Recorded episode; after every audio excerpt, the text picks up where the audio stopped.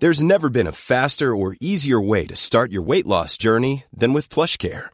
PlushCare accepts most insurance plans and gives you online access to board-certified physicians who can prescribe FDA-approved weight loss medications like Wegovy and Zepbound for those who qualify. Take charge of your health and speak with a board-certified physician about a weight loss plan that's right for you. Get started today at plushcare.com slash weight loss. That's plushcare.com slash weight loss. plushcare.com slash weight loss.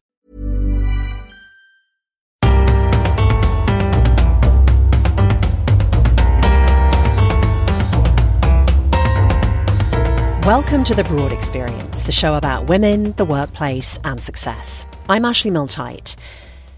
This time, we operate in a world of bias, some of us more than others. Aneeta and I would say exactly the same thing, and everyone would be receptive and thankful for my contribution. And I would observe team members bristling at Aneeta and also, you know, to the point where it wasn't even subtle, visibly rolling their eyes. But how do you confront that bias, if you confront it at all?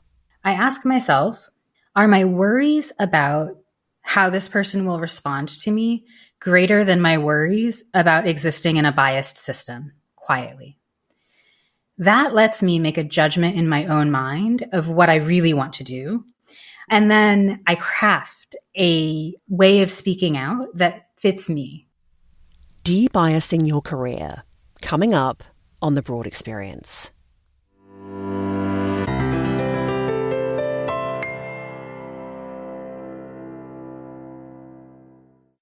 Last time we heard from Raina Brands, a professor at University College London, I mentioned that along with a colleague, she runs a website called Career Equally that they set up to, in their words, empower women to debias their careers, which sounds pretty intriguing.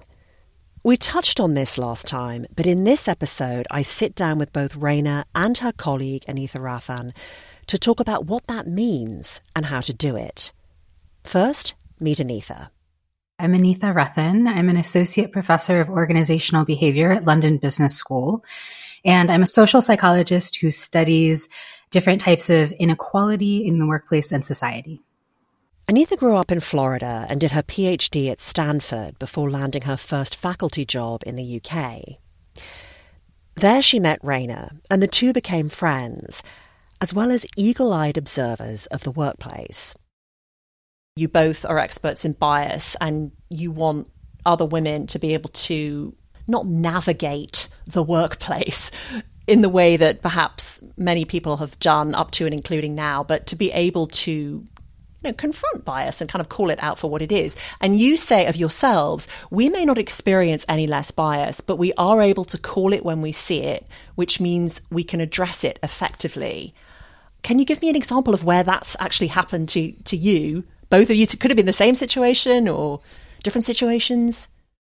We were sitting in a performance review meeting. So, this is a, a group meeting where the work of more junior people is reviewed as a group. And we both noticed actually that every time a man was reviewed, whoever whoever was reviewing them would round out the, this kind of summary assessment by saying, "And he's just a really good guy." And of course, that's never ever said for the women because there's no such thing as a good woman, right? You know, when we say she's a good woman, we don't we don't mean that in the same way as when we say he's a good guy. Uh, you know, we typically mean that in a very kind of paternalistic, she'd make a good wife way, not not I want I want her around in the workplace way. And it was very obvious to us, and actually independently, we both noticed it independently. And I, I can't remember, I can't remember who who spoke out about it, but we did in the meeting point out that this was happening and request that we stop using that descriptor for for the men and actually in all future meetings. Uh, that was a policy is that you, you couldn't you just couldn't use that phrase to describe to describe someone because it's it's simply not gender neutral that you know you're adding in kind of a likability assessment when that whole criterion just isn't available for women did you ever find that? Because I think the equivalent for that, the only one I can think of, is that the person would go, "She's just a really great person." Did that ever happen in a woman's review? No, because it's it's gendered. It's typically a man reviewing a junior man, and what they're saying is, I see myself in this person, and we know that this is why men typically are sponsored more than women. It's because there's more men in positions of leadership. They encounter a man and they think, "Gosh, I really believe in the potential of this person." In part because I'm similar to them. They remind me of me, and so it's not it, it, we wouldn't have called it out if it wasn't such a gendered process that has the potential to lead to disparate outcomes it's very subtle i know but it is reflective of this extra criterion of how much do i really like you and believe in your potential kind of summarized in this throwaway statement. And by adding in that criterion that isn't available for women there's no way women can can be assessed as equal because uh, there's just this dimension of just this gestalt, this kind of tacit feeling that they've got what it takes, that we don't have the words to describe that for women. And so women in this performance review are always going to come up short. And can I just check? You mentioned it was, you maybe think about who was doing the reviewing. Was it always a, a guy doing the doing the reviewing, or was there a senior woman who'd also go, "Oh, and he's just a really great guy"? From my memory, I would say yes. Sometimes women, particularly senior women, used the same kind of language. And I think that many people will kind of understand the experience of looking up at senior women leaders and realizing that they've learned the language of their peers. And in order to be heard, in order to be seen as effective, in order to navigate those biased workplace structures, they've learned how to talk in the kind of culture language of the teams or the organizations. And so, in the kind of team that is using this kind of highly gendered um, kind of evaluation marker, like great guy, uh, women will have learned to do that too. They'll have learned what that means, and they'll have learned that it makes them an insider to use that kind of language as well. And to add on to that, eh, eh, don't forget there eh, there of course is a gender disparity in leadership. So it was mostly men saying it because it was mostly men in the room, as is usually the case in these performance reviews. Yeah, and one more point I would make on that descriptor is that great guy is something that we apply to men because we don't necessarily hold them to the standard that they be likable. But gender stereotypes, which have been documented globally, indicate that women are expected to be likable. There is kind of um, assumption of warmth that we come at women with. And if they don't fulfill that, we will complain. but if they do fulfill that, we give them almost no credit because that is the standard that they're held to according to the gender prescriptive stereotype. And so a woman could in fact be just as much of a great guy as a man, but those same behaviors wouldn't qualify, they wouldn't land during that kind of performance review. Aneeta is a woman of colour, Raina is white. Both have plenty of lived experience to back up their professional research. Raina tells the story of a particular meeting they were in where, despite the similarities of their statements, they got quite different reactions. Aneeta and I would say exactly the same thing, almost word for word. Usually, Aneeta articulated better because that's who she is. And everyone would be receptive and thankful for my contribution. And I would observe team members bristling at Aneeta and also, you know, to the point where it wasn't even subtle, visibly rolling their eyes. And given, given really, there was no content difference between the comments that were being made you know, there's really only one way to attribute that, I think. Yeah. Yeah, I mean, those would be the examples that I would emphasize as well. And it's really nice, honestly, one of the best parts about having a colleague who studies similar topics but from a different perspective is that we could both see it. So I didn't, I often didn't need to say, did I communicate well? Did I do something wrong? Because Raina would come out and say, uh, we said the same thing and the, all those rolled eyes, those were not about what you said. because if they were, they would have rolled their eyes for me too. Aneeta is usually talking about race, gender, LGBTQ experiences, trying to make points about fairness and inclusion. All these can be touchy subjects. And she says, it feels worse when um, a racial minority woman in the context tells someone of power or of majority group member background that kind of a point because there's a mismatch between my status socially um, and my expertise, and then my action in the situation. Then Raina jumped in. I guess your original question was about how do you confront that, and uh, quite often, you know, behind the scenes, I, I would I would just say what I thought was happening. Um, for instance, I can remember talking to one of my colleagues, and you know, was curious about the difference in the way we were received in the group. Um, you know, the contrast between me and Aneeta. And I think he said, "Oh, do you think it's because because this kind of, kind of Californian vibe?"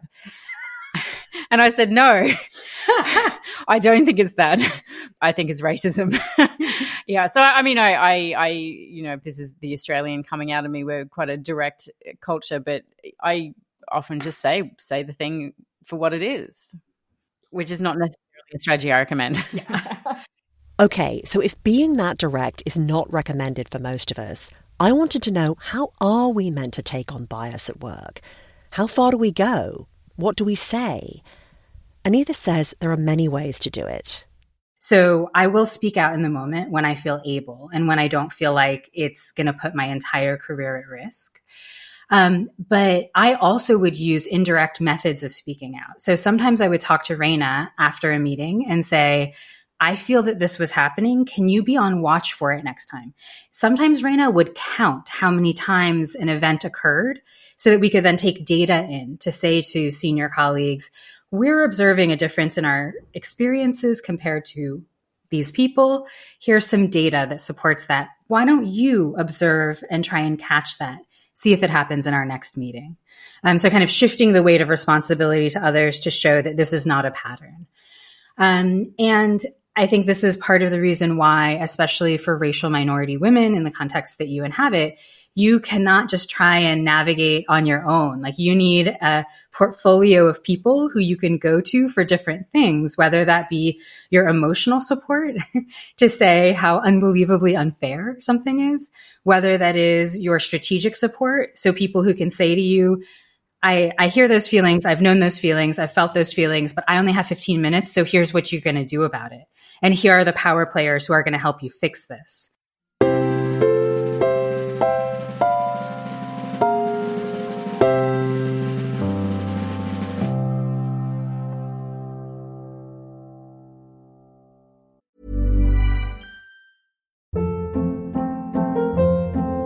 Hold up. What was that? Boring. No flavor. That was as bad as those leftovers you ate all week. Keke Palmer here, and it's time to say hello to something fresh and guilt-free. Hello Fresh. Jazz up dinner with pecan-crusted chicken or garlic butter shrimp scampi. Now that's music to my mouth. Hello Fresh. Let's get this dinner party started. Discover all the delicious possibilities at hellofresh.com.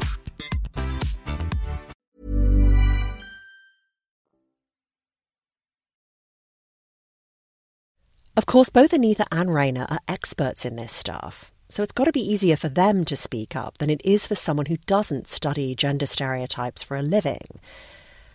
I asked Aneeta to give me an example of something a regular woman might face at work and how she might deal with it. She said, take the example of someone who seems to be doing well. Everyone's telling her she's doing a great job. But when it comes time to get the kind of concrete benefits that ought to come from great performance. Or when it comes time to get a promotion, let's say, she's being told there's just a bit more that you need to do. People just don't feel certain yet. And so there's a little bit of like, you know, the cat with the string and you keep pulling the string further along and the cat has to keep trying to get it. There's a little bit of that that can develop um, in organizations and where is that coming from? In this kind of a scenario where the woman has actually achieved the performance criteria, where it's coming from is the basic fact that women in the workplace are presumed incompetent. And that means that they have to prove and reprove their competence. So when leaders look at this woman and they see she's doing a great job, they're like, yes, she has done great in the past. That is her track record. But what about the future? There's uncertainty there because stereotypes kind of create that doubt. So, what could a woman in that situation do? Um, the approach that I would suggest seems very straightforward, but it can feel really hard in the moment, right? So, the approach I would take is I would say, number one, okay, tell me what I need to do so that when we review this in six months, this is no longer a concern.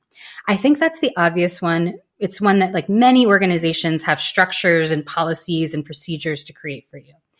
That is not enough for most women because in six months, it might be something new. So what I would suggest women in that situation do is they say, show me in the last five hires, regardless of gender, show me what they had that I lack. Show me how um, my profile mismatches theirs. Or um, another alternative approach. So that, that's an example of trying to create a data set for yourself, but also for your colleagues to say, I have actually achieved the performance criteria. I've achieved the same performance criteria that colleagues have achieved. So what could this frizzen of, of a doubt be, right? It kind of, again, as Raina said earlier, it makes the abstract concrete. Um, another alternative, if that feels too hard or unlikely to be able to do, if you're not close enough to your manager to make that kind of ask, a- another option might be for a woman in that situation to simply say, I hear you that you want to see more of this skill. Can you tell me why that is an impediment to my promotion? Given that that promotion would give me the opportunity to illustrate that exact skill. And now I want to know does it work? Do you have evidence that these tactics work? I mean, anecdotally, I spend a lot of time with my women students and my women friends and my women colleagues uh, working through strategies like this. And so what I can say is that it works sometimes. It will not work every time. But the point is not to say that like we know exactly how to navigate the biases of the workplace. There are thousands of biases you're up against in the workplace. The point is to equip women with strategies and skills so that they have resources at hand to apply so that they can keep going for it without being discouraged and really just pushed back and pushed down by others' bias you know there's no scenario where you're in a bias free workplace uh, but pushing pushing for data at least reduces either the likelihood people will stereotype or the likelihood that those stereotypes can drive decision making. And I think the other thing I wanted to echo with uh, with what Aneeta was just saying is this idea of criterions. So one of the approaches we could have used in the good guy meeting was to ask, "What do you mean by that? What is the criterion? Why are we discussing it?" Uh, and just kind of surfacing some of the assumptions that people rely on are a good way of at least starting the conversation. And I think, you know, Aneeta is the expert on on how to confront bias, but I think uh, you know, approaching from curiosity rather than accusation is usually a good way to structure the conversation. You know, what do you mean by that? You know, what should I take away from that? I'm glad you raised that because one of the things I think can seem intimidating to people about trying some of these tactics is the spirit in which they will be taken, right? So asking a question all sounds very innocent and open, but the fact is a lot of women be, would feel very awkward about using that phrase, what do you mean by that? Because of how it could come across. You know, it could come across as really defensive, right? It, it's so tricky, I think. I mean, I, I think that's something that I would really have to think about who the person was who was speaking to me for me to come back with that question. Absolutely. I mean, I think that in general, gender stereotypes in the workplace make it so that women have to navigate a very fine line of kind of tone and self presentation. And then on top of that, when it comes to speaking out against bias, uh, you do get more backlash if you communicate in an angry tone or in a tone that feels affronting to the person who you're speaking out to. And that's even worse for racial minority women. Um, so I, I think it's reasonable to worry about that. Here is the calculus I do in my own mind in case it's helpful. I ask myself, are my worries about how this person will respond to me greater than my worries about existing in a biased system quietly? That lets me make a judgment in my own mind of what I really want to do. And then I craft a way of speaking out that fits me, and so, um, one of the things that is really effective when it comes to speaking out is actually making clear your assumptions. So instead of just saying, um, why do, why do you say that? Or why is that the criterion? saying, I'm trying to just make sure I understand how we're doing these performance reviews so that I'm in sync with you. So my orientation is learning. My orientation is being part of the collective and being effective and efficient. Or saying, um, I, I really think that, you know, we're all learning about each other in this team. We just came together. I just want to make sure I understand where you're coming from when you say that. Could you explain that? Um, there is a little bit of a power dynamic there that's unpleasant uh, when I observe it because it's women having to put themselves into smaller positions in order to be able to speak out.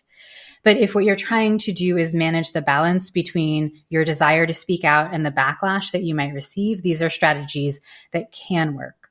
One strategy that I've studied a lot in my research which works well when you are kind of confronting more overt, blatant, or obvious bias, is endorsing and actually expressing a belief in the other person's ability to learn.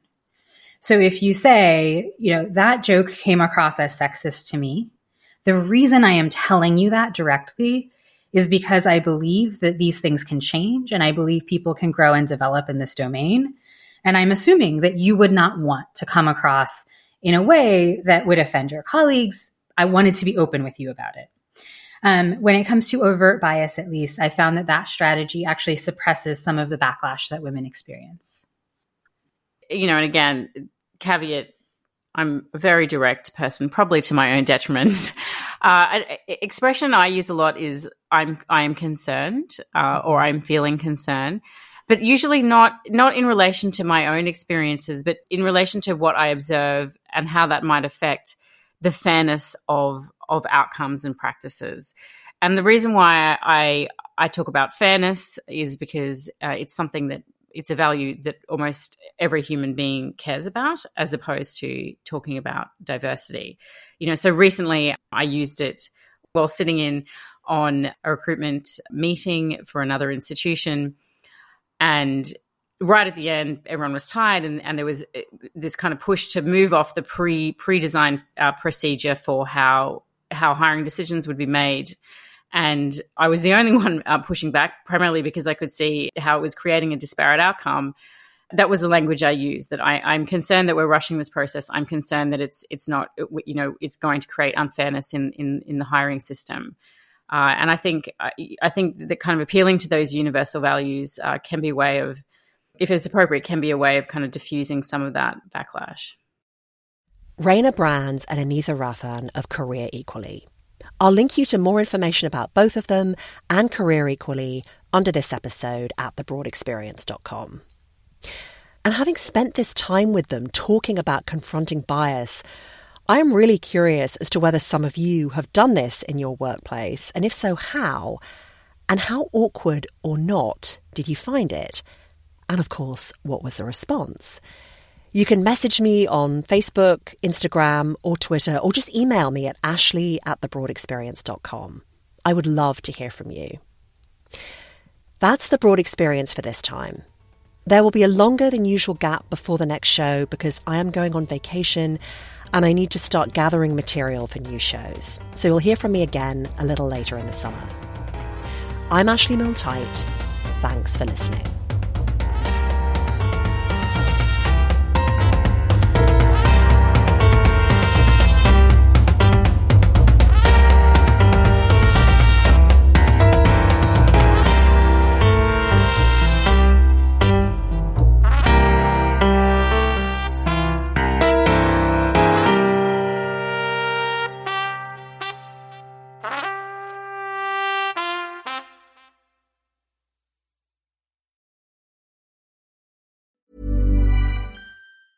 Hey, it's Danny Pellegrino from Everything Iconic. Ready to upgrade your style game without blowing your budget? Check out Quince. They've got all the good stuff, shirts and polos, activewear and fine leather goods, all at 50 to 80% less than other high-end brands.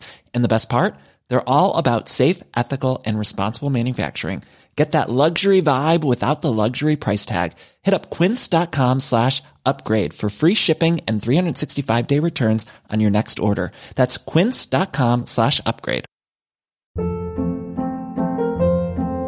Hold up. What was that? Boring. No flavor. That was as bad as those leftovers you ate all week. Keke Palmer here, and it's time to say hello to something fresh and guilt-free. Hello Fresh. Jazz up dinner with pecan-crusted chicken or garlic butter shrimp scampi. Now that's music to my mouth. Hello Fresh. Let's get this dinner party started. Discover all the delicious possibilities at hellofresh.com.